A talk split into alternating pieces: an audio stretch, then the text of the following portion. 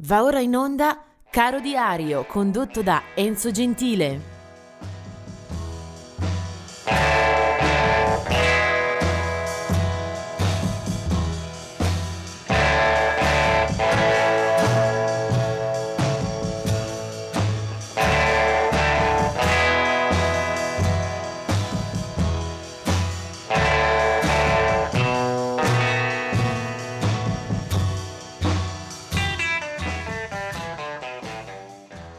Siamo arrivati al 16 di eh, gennaio, ben ritrovati all'ascolto.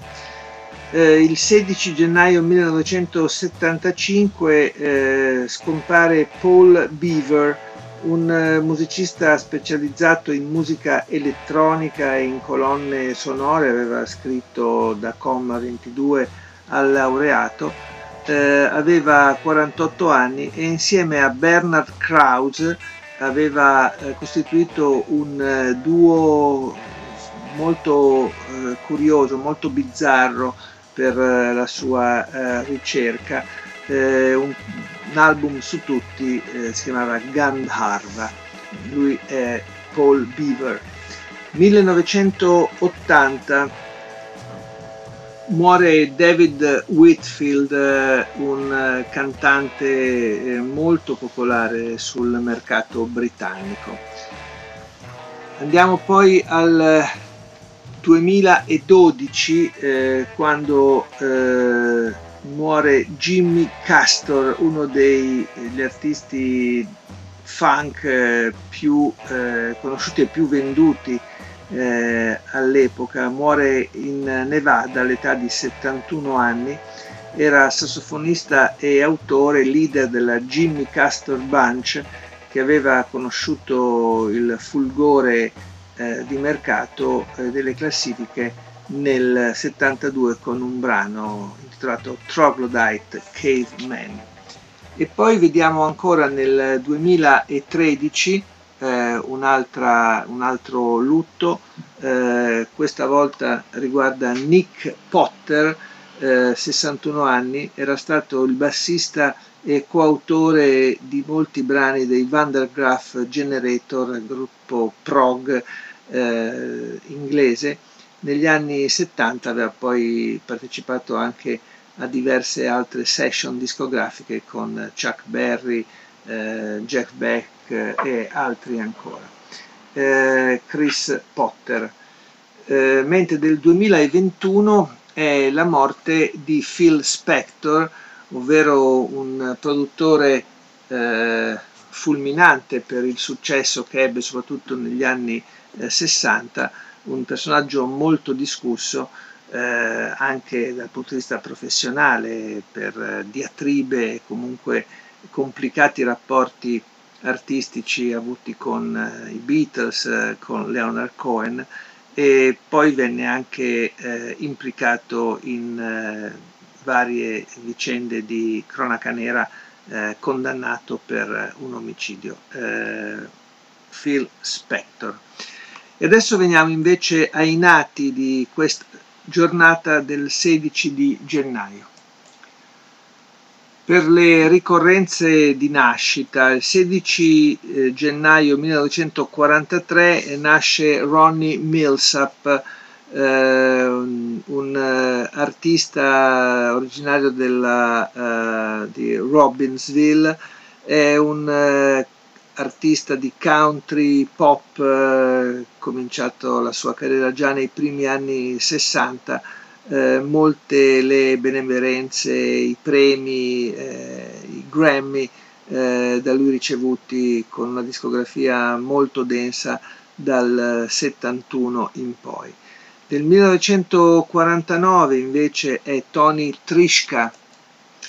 Tony Trishka è un eh, banjoista che ha suonato moltissimo in eh, tanti progetti altrui e poi anche per una densa carriera a proprio nome, soprattutto tra country, bluegrass, musica eh, tradizionale dal 1970 a oggi, eh, molto molto attivo, Tony Trishka. Del 1962 invece la nascita di Maxine Jones, eh, vocalist eh, del gruppo Unvogue, eh, una delle formazioni di voci ragazze, eh, voce al femminile appunto. Eh, Maxine Jones eh, ha avuto un ruolo centrale in quella band, lei arriva dalla California eh, ci sono eh, parecchi dischi sia di, eh, denominati appunto Unvogue sia poi eh, come solista. Eh, poi vediamo ancora, de, sempre nel 1962, è la nascita di Paul Webb del gruppo dei Talk Talk, eh, anche questa è una formazione mm, molto popolare, molto venduta, sicuramente di mercato. I Tok Tok eh, si fondarono nel, all'inizio degli anni Ottanta intorno alla figura di Mark Hollis che a Londra costituisce un quartetto di cui fa parte appunto anche Paul Webb eh, come bassista. Il loro primo album eh, è dell'82 e da lì una serie di produzioni anche eh, molto ben eh, curate e soprattutto eh, accolte con i favori del pubblico internazionale. Lui è Paul Webb dei Talk Talk. Per eh, chiudere in bellezza parliamo ancora di musica molto diffusa, sicuramente eh, amata dal pubblico di massa. Eh, del 1959, 16 gennaio, è la nascita di eh, Sade, il suo nome reale Helen Folsade Hadou, eh, di origine nigeriana, anche se inglese di adozione. Eh, Sade è una cantante che eh, nella, alla metà degli anni Ottanta ha spopolato eh, per quell'area tra il soul, eh, il jazz molto delicato, eh, qualcosa che venne anche inquadrato come new cool, un suono e un repertorio molto di moda in Inghilterra e poi anche nel resto d'Europa. Um, all'inizio di carriera uh, forse le sue uh, prestazioni, le sue uh, performance migliori eh, in particolare l'esordio Diamond Life fu un eh, grandissimo eh, abbaglio eh, per il grande pubblico, la rinascita di un certo genere di crooner al femminile eh, garbato e molto smaltato, eh, molto curato anche nei dettagli della grafica, delle copertine, delle foto. Eh, Sade poi eh, rimane comunque una figura ben nota, ben evidente, molto riconoscibile, ma il suo tocco di novità forse si esaurisce proprio in quelle prime eh, performance. Eh, quel eh, disco Diamond Life eh, fornisce anche molti eh, spunti eh, a livello di singoli e lei, Sade, che aveva anche una importante carriera come modella, produce dei videoclip che hanno un grande richiamo, una forte penetrazione sul mercato. Da quel disco uno dei pezzi forti eh, in scaletta, Your Love is King. Lei è Sade.